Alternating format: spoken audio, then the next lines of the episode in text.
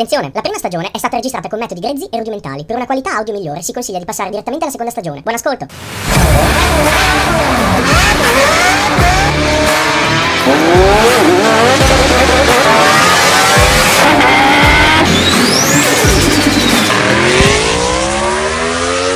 E benvenuti a questa nuova puntata del Pistone Podcast. Qui con me ci sono Edo e Ganzo. e il qui presente Rosso. E signori, oggi, quest'oggi siamo qui riuniti per fare l'ultimo episodio della prima stagione. Ebbene sì, si chiude così la prima stagione ufficiale del Pistone Podcast. Che lavoro, amici, che Dio lavoro! boh, se siamo stati bravi. È stato, allora, è stata un- una prima stagione molto intensa, anche perché noi nel nostro progetto ci, ci credevamo, siamo arrivati anche a un centinaio di seguaci su Instagram, eh, cercheremo di rimanere attivi anche durante l'estate.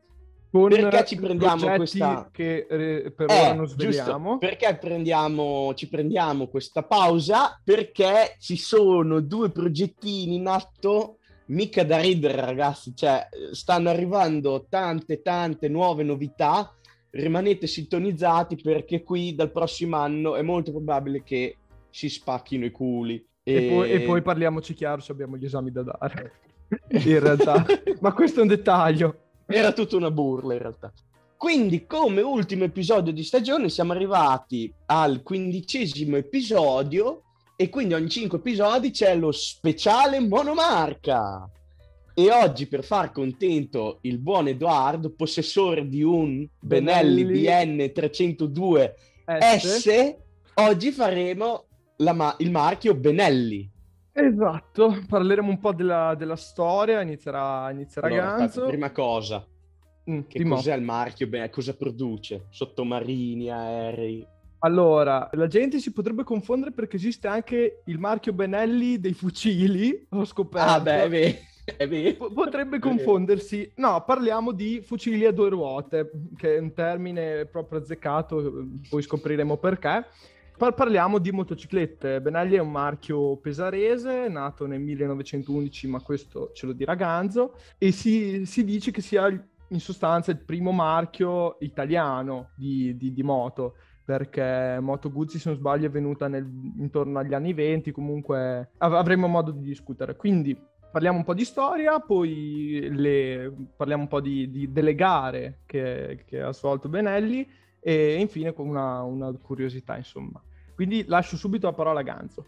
Va bene. No, come ha già detto Edo, eh, Benelli nasce a Pesaro nel 1911, sostanzialmente da una, da una famiglia eh, proprio di Pesaro eh, composta da eh, sei fratelli molto giovani e questo, come, ha detto anche questo Edo, lo rende il marchio eh, di moto italiano ancora attivo più, più vecchio sostanzialmente, quindi quello nato prima.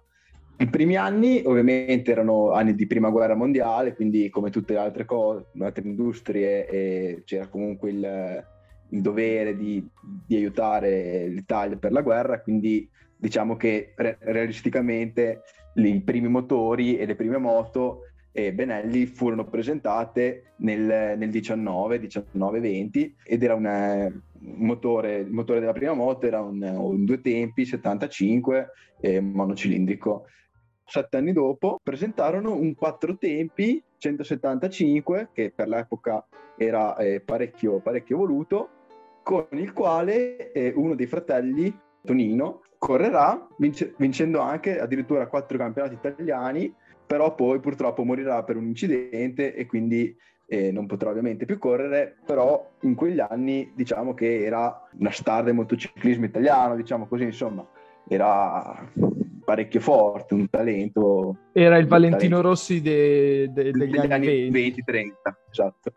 Poi eh, anche un'altra volta la guerra ci metterà di mezzo, però Be- Benelli negli anni della seconda guerra mondiale, quindi nel 39, riuscirà a creare un, un 250 4 cilindri eh, raffreddato già liquido, quindi siamo sempre nel 39, quindi un- una moto e 4 cilindri 250 che riusciva già a fare 230 all'ora fu una sorta di rivoluzione e infatti con questa moto Benelli vincerà il, il TT e, e quindi questo dimostra quanto andasse effettivamente forte la moto per l'epoca subito dopo la guerra, quindi nel 52, ci fu diciamo, un litigio in famiglia con uno dei fratelli, eh, vabbè, Giuseppe, che litigherà eh, con, con, gli altri sostanzialmente e, quindi, e fonderà un'altra casa eh, di moto, eh, la Moto B, che però ovviamente rimarrà meno famosa. E sempre nel 52, quando l'azienda passerà a, a, Giovanni, un, un, altro dei fratelli, inventerà il, ehm, il, modello Leoncino, che è il modello che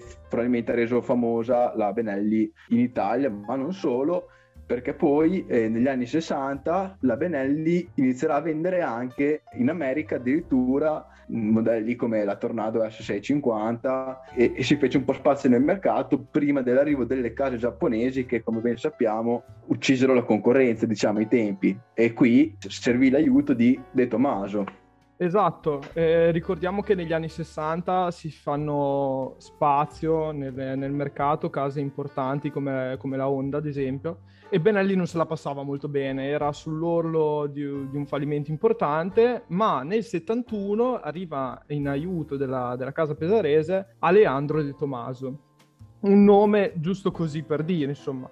E sotto la sua guida nascerà un, un, vero e proprio mostro di moto, ovvero la Benelli 6. Oh, preparatevi, era un 750 di cilindrata, 6 cilindri, con velocità massima di 200 km all'ora. Primo al mondo ovviamente, perché come ti può venire in mente di fare un 6 cilindri su una moto? Vabbè. Ehm... Per me è plausibile. Io Figurati questo sarà uno dei tanti colpi di genio che verranno a De Tomaso, anche se eh, tra varie vicissitudini, ultima e più importante probabilmente la fusione con la cerrima nemica Moto Guzzi, eh, questo sarà appunto il colpo, il colpo, di grazia che la renderà in sostanza una fabbrica vuota perché si darà più importanza a Moto Guzzi appunto e quindi Benelli verrà un po' dimenticata. Arriviamo così al 95, dopo, dopo un bel periodo di crisi la, la, e un risollevamento finito, finito, abbastanza male, l'azienda viene comprata da Andrea Merloni. Adesso eh, Andre, la, la, famiglia Merloni era una famiglia abbastanza importante nelle Marche, che, visionaria di, di imprenditori, 20, e quindi a 28 anni eh, Merloni compra l'azienda Inizia subito producendo scooter, motorini per, per, rilanciare un po' il mercato perché aveva bisogno di, di, liquidità ovviamente, quindi giustamente non poteva già puntare, puntare in alto, insomma, quindi punta alle, alle, basse cilindrate. Quattro anni dopo viene assunto eh, Riccardo Rosa, un ex tecnico Cagiva, e sotto eh, questo, questo, questo comando nascerà il progetto della Benelli Tornado 3, una sportiva da 900 cilindri eh, da 900 cm cubici, scusate, che verranno portati poi in seguito a 1130, tre cilindri in linea. Cosa particolare, eh, per, per cui vedo gli altri già ridere, il radiatore sopra la ruota posteriore. Era diciamo un... che ne parleremo dopo nel commento generale esatto. del fatto che fosse tanto bello quanto non un grandissimo colpo di genio, ecco. Allora, c'è da dire che Merloni aveva uno spirito imprenditoriale enorme e aveva un occhio al futuro come, come pochi prima di lui.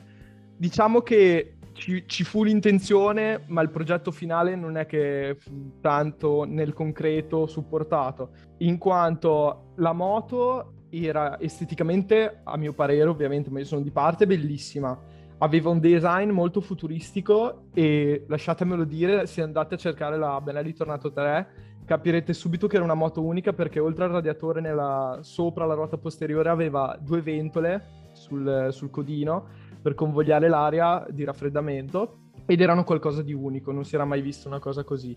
Eh, la moto verrà però lanciata solo nel, nel 2002, prima parteciperà a, dei, a delle gare ma questo lo farò dire a Rosso Verrà lanciata la moto nel 2002, ma non avrà molto successo perché c'era stata un'enorme spesa dietro di progettazione, eh, che però non verrà apprezzata dal pubblico in quanto i costi saranno comunque molto elevati e mi tocca ammetterlo, i primi modelli avevano molti molti problemi di, di manutenzione, ma anche in generale, quindi non verrà molto supportata. Nel 2004 nasce la moto, a parer mio, più bella di sempre, ovvero la, la TNT, to- che stava per ne- Tornado Naked 3, ovvero era di derivazione della Tornado, della supersportiva, tre cilindri Naked.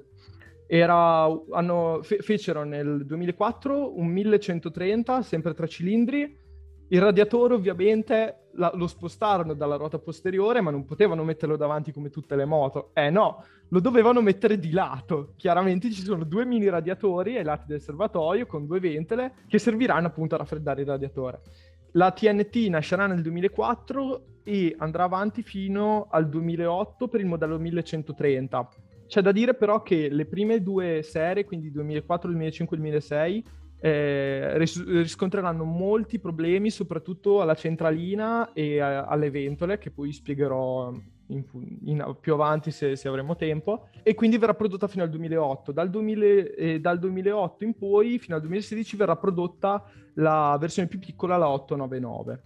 Ora, c'è da dire che le moto erano molto futuristiche, ma la spesa era, era enorme. Quindi nel 2005 la Benelli viene acquisita dalla QJ, che adesso se riesco a pronunciarlo bene, Pyongyang, sicuramente non l'avrò detto bene, vabbè. Nel 2005 quindi viene comprata questa azienda cinese che era quella che possiede, possiede la Kiwei, per intenderci. Però con la QJ tutto, quindi produzione e studio, rimarrà a Pesaro, quindi la moto eh, rimarrà pesarese in sostanza con proprietà cinese ma rimarrà in Italia. Il problema viene nel 2016 perché ci furono vari, vari problemi tra debitori e gente che richiedeva giustamente i soldi e quindi nel 2016 verrà comprata da un'altra azienda cinese, la Geely che attualmente possiede anche la, la Volvo e la Lotus. Lotus, esatto, la Volvo e la Lotus, verrà comprata nel 2016 e questo in sostanza secondo me è quello per cui può essere criticata molto in quanto comunque la Geely sposterà principalmente il mercato in Cina. Qui, qui in Italia è dal 2016 che mh, molti progetti vengono sviluppati in Cina e non più qui. Lasciatemi dire un'ultima cosa, nel 2021, quindi adesso, è uscito un nuovo prototipo di TNT 899 in Cina, ovviamente, e speriamo di vederlo qua, sinceramente, perché la moto era qualcosa di inc- entusiasmante, di incredibile per me. Se poi con questo modello hanno risolto anche i vari problemi che aveva di, di riscaldamento, per me hanno fatto un'ottima mossa. Il problema è che probabilmente rimarrà solo nel mercato cinese e la vedremo, la vedremo poco qua in Italia. E dopo sembra che noi parliamo male del mercato cinese, ragazzi. Infatti è così. Esatto. E dopo, e dopo vi spiegheremo un attimo i motivi. È vero che c'è un museo Benelli? Sì, c'è un museo Benelli che tutti i membri di Pistone Podcast sono andati a visitare. È un museo Benelli Tutti che... insieme in pellegrinaggio. Esatto, è un museo Benelli che, era- che è costruito nelle ex fabbriche che furono utilizzate fino al 1980, rimesse a nuovo. Se volete visitarlo è in Viale Mameli 22, faccio anche la marchetta così Benelli magari ci, ci sponsorizza. È Ti bellissimo. Sì, magari. Sono tre saloni interamente dedicati a tutte le moto che eh, nella storia di Benelli appunto sono rimaste impresse. C'è un salone, c'è una parte dedicata a quelle più nuove, una dedicata a quelle più, più vecchiotte, una dedicata a quelle delle gare, diciamo. Ed è molto bello. Come detto, è a Pesaro, in Viale Mameli 22. Se avete un minimo d'occhio, eh, adesso non ricordo bene, però sicuramente eh, in certi periodi dell'anno l'entrata è gratuita. Non mi, non mi ricordo se è sempre gratuita, ma penso che sia solo in certi periodi dell'anno. Quindi dateci un occhio, soprattutto sulla pagina di Benelli Italia, che dovrebbero dirlo. Se volete visitarlo, ci sono certi periodi in cui è gratis. E passiamo ora alle gare, perché questo fantastico marchio, una volta italiano ormai, Sì. e è riuscito a disputare anche delle bellissime gare e a portarsi a casa tantissimi obiettivi in ambito agonistico. Allora, partendo da Tonino Benelli tra il 1997 e il 1932, si arriva ai record di velocità nel 1935 con Raffaele Aliberti, con il 250 Bialbero che riesce, versione sport, che riesce a raggiungere ben i 182,5 km h Cioè, ragazzi, tenete conto che la mia Fiat Punto eh, in discesa fa i 165. Per quell'epoca i 180 km h su un 250 bialbero credo fossero l'equivalente dei circa 400 km h dell'H2R sul ponte.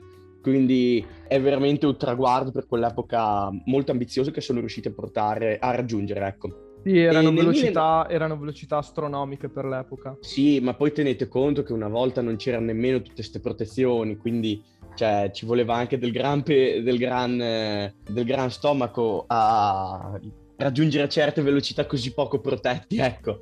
E nel 1939 partecipa al Tourist Trophy con Ted Mellors con sempre il 250 Bialbero Sport, che è quello che appena, abbiamo appena detto che ha raggiunto veloci- il record di velocità nel 35.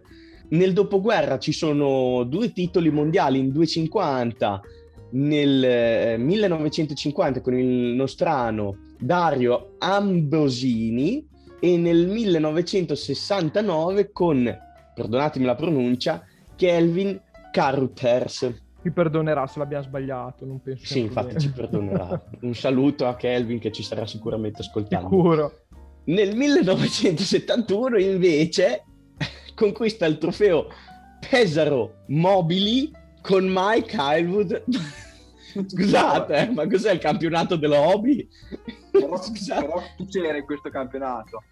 Mike Halewood, secondo a Jacopo Agostini che guidava un MV Augusta tre cilindri che, signori, arrivare dietro ad Agostini con un Benelli, cioè, voglio dire, chapeau, tanto di cappello, ecco. Poi, nel 72, riesce a portare a casa eh, qualche altra vittoria, riesce a battere tanti piloti famosi dell'epoca, per esempio Jarno Sarinen, batte Agostini e Renzo Pasolini rispettivamente nella categoria 500 e nella 350. Questo succedeva all'inizio dell'era di Tommaso ed era quasi un segnale di ripresa per l'azienda, proprio un bellissimo, bellissimo mh, traguardo per iniziare quest'era, che però purtroppo finirà con la prematura morte di un pilota alla guida della De Tommaso F1 quest'ultimo, appunto, De Tommaso non ne vorrà più sapere delle gare motociclistiche. Poi successivamente, già in tempi recenti, intorno agli anni 2000, quindi Benelli entra in Superbike con la Tornado 900 sotto l'era Andrea Merloni e sempre nel 2000 la Tornado 900 partecipa al TT. Ora, io voglio iniziare le curiosità dicendo che esiste una versione del Benelli TNT 1130 che raggiunge la potenza di 222 cavalli e che ha un compressore volumetrico attaccato. Si chiama Benelli TNT Supercharged ed è una versione della TNT della Evotech. Raggiunge la bellezza di 222 cavalli con un compressore volumetrico piantato sotto al eh, bel culetto del pilota e sì, una bella tomba te la vendono con il prete per l'estremunzione perché sono 222 cavalli a 10.000 giri. Altro Quindi, la ninja. La ninja in confronto è una, una mini mod, una pit bike per intenderci. E qua mi cogli di sorpresa anche a me, non mi ricordavo di questo Ci sono tantissimi video, che infatti volevo segnalare un video molto bello fatto a Monza da, mh, mm, non so, il pilota, non so il nome del pilota che la guida, però c'è un video di un matto che ci gira a Monza con questa moto. Incredibile. Che comunque Monza in moto. Anche Monza in moto, c'ha il suo perché, diciamo. Poi la prima ah, variante... Lega- legandoci ai record e curiosità della Benelli, dovete sapere che nel 2017 lo scooter della Benelli, che si chiama Benelli 491, che è un, un cinquantino, ha, hanno deciso bene di andare sul lago, sul lago Salato a Bonneville, quello dove vengono fatti tutti i record di velocità, e per fare appunto un record di velocità con alla guida niente po' di meno di Mauro Sanchini, quindi eh, per chi non, non, non, lo conoscesse è quello che commenta la, la MotoGP insieme a Guido Meri, insomma. E niente, quindi hanno, hanno fatto addirittura sei record di velocità, eh, perché hanno, hanno fatto circa i 114 di media su, su, su, un chilometro con il cinquantino appunto. Poi hanno, hanno preso un 85 c- eh, di cilindrata e poi un 100 e hanno fatto prima i 130 e poi i 140 circa, adesso non mi interessa esattamente la velocità precisa. E, e quindi dovete sapere anche che, che hanno attualmente, eh, detengono il record diciamo di velocità massima su degli scooter da città sostanzialmente. Rendiamoci conto, ecco. sembra, sembra, l'inizio di una barzelletta. C'è Mauro Sanchini con un Benelli 491 in mezzo al lago salato di Bonneville. E, e tra l'altro questo, questo, scooter qua è, è proprio nel museo c'è, c'è, lo scooter e quindi è un motivo in più per andare al museo. Ecco. Esatto, esatto. Vogliamo fare un mini dibattito sulla, sulla casa motociclistica? Ditemi voi. Diciamo che in realtà sulla casa motociclistica c'è poco da dire, nel senso che, poveretto, è stato un marchio italiano che è stato bistrattato e si è trovato anche in un periodo un po' brutto e comprato anche da persone che non è che poi ci hanno fatto chissà che è stato uno di quei marchi che secondo me poteva veramente dare tanto alla storia del motociclismo, però oh, quello che doveva dare lo ha dato a tutti gli effetti, eh, perché ha tirato fuori delle gran moto e assolutamente dei pezzi di storia del motociclismo. Però sì, insomma, mh, mm, mi dà quasi sempre la sensazione di quel marchio che adesso che è in mano ai cinesi ha un po' del potenziale sprecato, perché mh, mm, prima parlavamo di mercato cinese, ragazzi, quando le moto vanno in mano, o i marchi in generale, o le moto escono dal mercato cinese, molte volte c'hanno dei motori, una meccanica che dura boh, due settimane, un mese. Cioè, purtroppo mh, il motociclismo, essendo una cosa di nicchia, si differenzia di paese in paese, no? Per esempio, nei paesi asiatici hanno bisogno di cilindrate minori e molto più particolari, ecco, ecco perché e nascono modelli come il 302, il 502 Leoncino più o meno. Sì, sì, sì. Ehm, sono cilindrate un po' particolari, anche i due e mezzo, quelle cose lì, per girare in città, in città anche molto trafficate. Infatti i Benelli, mh, essendo dei paesi asiatici, vanno molto lì, perché c'è una cultura diversa del motociclismo. Qui uno ci pensa molto di più in Italia alla qualità di quello che compra quanti vedete, parliamoci chiaro, quanti Kiway vedete girare per strada? Cioè vedete i 125 della Kiway, perché se no, ragazzi, è un problema se te giri con un Kiway, hai capito? Cioè, sì, perché sì. ti si fiacca dopo due curve. E quindi diciamo che secondo me ha proprio quel, ehm, quella potenzialità di marchio che ehm, non, ha, non, è riuscito ad esprimersi del tutto, ma non perché ehm, l'ha, l'ha deciso lui, perché purtroppo è stato un po' anche in balia degli eventi, di chi l'ha comprata. Eh, l'era di Tommaso poteva sicuramente finire meglio, però purtroppo ci è rimasto male per la morte del suo pilota e di conseguenza non ha potuto tirare avanti perché o De Tommaso è stato uno che delle, ha fatto delle macchine che ragazzi fanno girare la testa agli appassionati da secoli, eh, da anni, da secoli no. E, quindi, però c'è, c'è lasciato... Sì, eh, i romani giravano in Però ci ha lasciato, lasciato, in eredità un bel 750 6 cilindri. Che è sicuramente qualcosa di molto leggero e guidabile nelle... Sì. Posso no. dire, non per essere cattivo, però mi viene da dire che come marchio si è un po' ucciso da sola, perché va bene fare le cose particolari, eh, però devi anche poi vendere le cose, perché se tu fai una moto 6 cilindri, poi fai la tornado con radiatore prima sotto il culo, poi sulle fiancate, che ovviamente dà problemi perché c'è un motivo se tutti gli altri moto non mettono il radiatore, però vabbè, e ovviamente poi le fai costare tanto perché comunque ingegneristicamente eh, sono progetti importanti e quindi nessuno te le compra e quindi poi non le vendi e quindi poi piuttosto che fallire vendi ai cinesi che fanno quello che, che, devono, che fanno i cinesi, quindi insomma come marchio lo vedo praticamente morto, mi dispiace per Edo, però mi viene anche da dire che si è un po' suicidato, cioè ha fatto troppe moto, troppo particolari e, e non è riuscito a, a, competere sul mercato. Poi sono belle, eh, per Dio, però mh, mm, io, anche. Io vorrei aggiungere, aggiungere, un paio di cose. Allora, io ovviamente sono di parte perché possiedo un, 300, un Benelli 302S che è palesemente stato fatto per il mercato cinese, però io, se devo essere sincero, ci ho fatto 8.000 km al momento, non ho mai avuto un problema e vorrei anche vedere. Aspetta, però tu hai un motore fatto in Italia, una ciclistica esatto, fatta in Italia. Infa- infatti ecco. volevo arrivare a quello, volevo arrivare a quello. Uh, Ganzo, tu dicevi che si è suicidato. Sì, si è suicidato, ma ci ha avuto anche un bel po' di sfiga perché non basta il suicidio, cioè nel senso, vabbè, a parte le, le due guerre che comunque Vabbè, vabbè. Tra, tralasciamo questo, tralasciamo questo. Eh, ma quello tutti i marchi hanno avuto... No, sì, sì, appunto, appunto, non sto dicendo.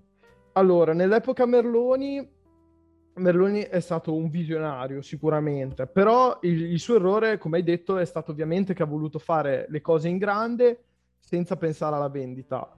Tutt'oggi le, le TNT e le Tornado sono delle moto, cioè sono dei, sono dei mezzi gioielli. È ovvio che costavano molto, per, per l'epoca sicuramente e in più c'è da dire che in, su questo sono molto d'accordo, si sono suicidati sul, soprattutto sulle TNT per le prime due serie tra il 2004 e il 2006 perché ovviamente avevano dei problemi enormi, cioè c'erano delle moto che andavano in surriscaldamento perché le ventole non funzionavano e ho letto che in sostanza le ventole si accendevano a 103 gradi perché altrimenti le ventole per, per raffreddare i, i radiatori perché altrimenti se dovevano accendersi verso gli 80-85 eh, dovevano restare sempre accese quindi la batteria fondeva in sostanza. Che non è un problema da poco cioè nel senso dovevi, dovevi un minimo progettarle meglio forse. Infatti ci sono poi delle modifiche che si possono fare tutt'oggi di, di ventole maggiorate che risolvono questo problema. Diciamo che finché nel, 2015, nel 2005 l'hanno comprata quelli della QJ, potevi dire ah ah ah ma è cinese ma in realtà era praticamente italiana. Era solo di, possess- di, possesso cinese ma era fatta tutta in Italia sia produzione che, che studio. Il problema è, c'è stato dal 2016 quando è stata comprata da, da Benedetta Gili e in sostanza è stata spostata. Cioè adesso Benelli non è più un marchio italiano. Cioè c'è rimasto il nome ma tutto il mercato si è spostato in Cina. Qui la vedo dura per Benelli, in effetti. D- diciamo che però bisogna... Oh, la vedo dura. TRK 502 è stata la moto più venduta del che tu lo sapevi? Sì, Benelli sì, TRK 2020, 500? Del eh. 2020 credo. Sì, quindi... sì. Ma, per, ma, perché? Questo perché hanno un prezzo bassissimo ovviamente e quindi sul mercato sba- battono le altre, però ti dico, certi modelli come la 899 che stan- l'hanno rifatta sembra col motore dell'MV di derivazione MV Augusta, credo, sembra che le venderanno solo in Cina. Se invece arrivassero in Italia, secondo me, non dico che avrebbero un buon mercato, però si farebbero vedere un minimo. E, e invece adesso cioè, sei costretto a, a, guardare il modello vecchio, che per Dio, nulla da dire, eh, sono dei gioielli comunque, però ci dovrei mettere la mano un po'. Che poi noi oltretutto seguiamo un ragazzo che ha un 899 molto molto bella, mamma mia. Esatto, esatto. Ho preso possesso della pagina Instagram di Pistone, una delle poche volte che lo faccio, sono andato a seguirlo, è Felix 13SC, aspetta che ricontrollo bene se ho detto bene il nome. Felix SC13, infatti l'ho sbagliato, figurati. Lui ha un canale YouTube che parla di Benelli perché lui ha una TNT 899 del 2012, possibile e mi raccomando, se volete andare a vedere, perché l'ho detto molto alla svelta, tutte le TNT che sono uscite dal 2008 al 2016, lui ha fatto un video bellissimo che probabilmente linkiamo nella pagina o comunque sul podcast e ha descritto per bene tutte le caratteristiche e tutti i modelli che sono usciti dal 2008 al 2016 della TNT. Poi comunque è un ragazzo di, di, della Liguria, se non sbaglio, quindi secondo me se, se, avete problemi, se avete bisogno di assistenza, se chiedete a lui, eh, lui vi saprà sicuramente dare una mano. Assolutamente. Io prima di chiudere aggiungo solo una cosa che mi piacerebbe tanto perché ormai sono sempre di più i marchi che finiscono o rischiano in qualche modo, poi alla fine li teniamo noi o, va, o tengono o rimangono nei, nei, gruppi tipo Volkswagen così, rischiano di andare in mano a, a marchi cinesi Secondo me basterebbe trovare un punto di incontro e uso il Benelli TNT, l'ultimo che dovrebbe uscire come, come esempio, per cercare di produrre una cosa che rispetti le tradizioni, sia economica, perché Benelli per ora il suo monito è sempre stato quello, ma che allo stesso modo riesca a garantire una ciclistica fatta bene un motore come fatto bene, perché io se non compro un Benelli adesso è semplicemente perché so che non è una buona manifattura, non è la manifattura che cerchiamo noi, che ci serve a noi per girare qui in strada in Italia. Poi saremmo stati abituati bene, saremmo stati a tenere dietro i nostri mezzi e farli andare bene, a dei materiali buoni, che reggano il tempo e tutto, però non è quello che serve qui in Italia. Io detto questo spero vivamente che anche MV Augusta, se farà questa collaborazione in Cina, riesca comunque a far arrivare questa moto in Italia perché abbiamo bisogno di mantenere la storicità di alcuni marchi in Italia, sia di auto che di moto. E la convivenza tra tradizione, quindi motore tre cilindri dell'MV Augusta e ehm, giorni nostri, tra virgolette, quindi marchio ormai morto, però comprato dai cinesi, secondo me può convivere tranquillamente anche sul suolo italiano. E deve, secondo me. Sì, sono, sono molto d'accordo. Anche perché... perché il mercato motociclistico è uno dei mercati con più tradizione al suo interno. Esatto. Credo. E in più comunque sarebbe una cosa che farebbe ancora di più affezionare al marchio. Cioè uno che prende adesso un 300 come me, se, se ha la possibilità di prendere un 900 fatto bene come Dio comanda, lo compra. Assolutamente. E qui faccio l'occhiolino. Detto questo, ragazzi, noi vi salutiamo e vi ringraziamo per averci seguito tutta questa prima stagione. Noi ci rivediamo verso settembre, secondo me, Seguiteci con la seconda su... stagione. Seguiteci su Instagram che vi faremo sapere. Vi faremo sapere tutte le novità del caso. Ragazzi, gas e ci si rivede. Ciao. Tante novità, rimanete sintonizzati. Ciao a tutti. Ciao. ciao. ciao.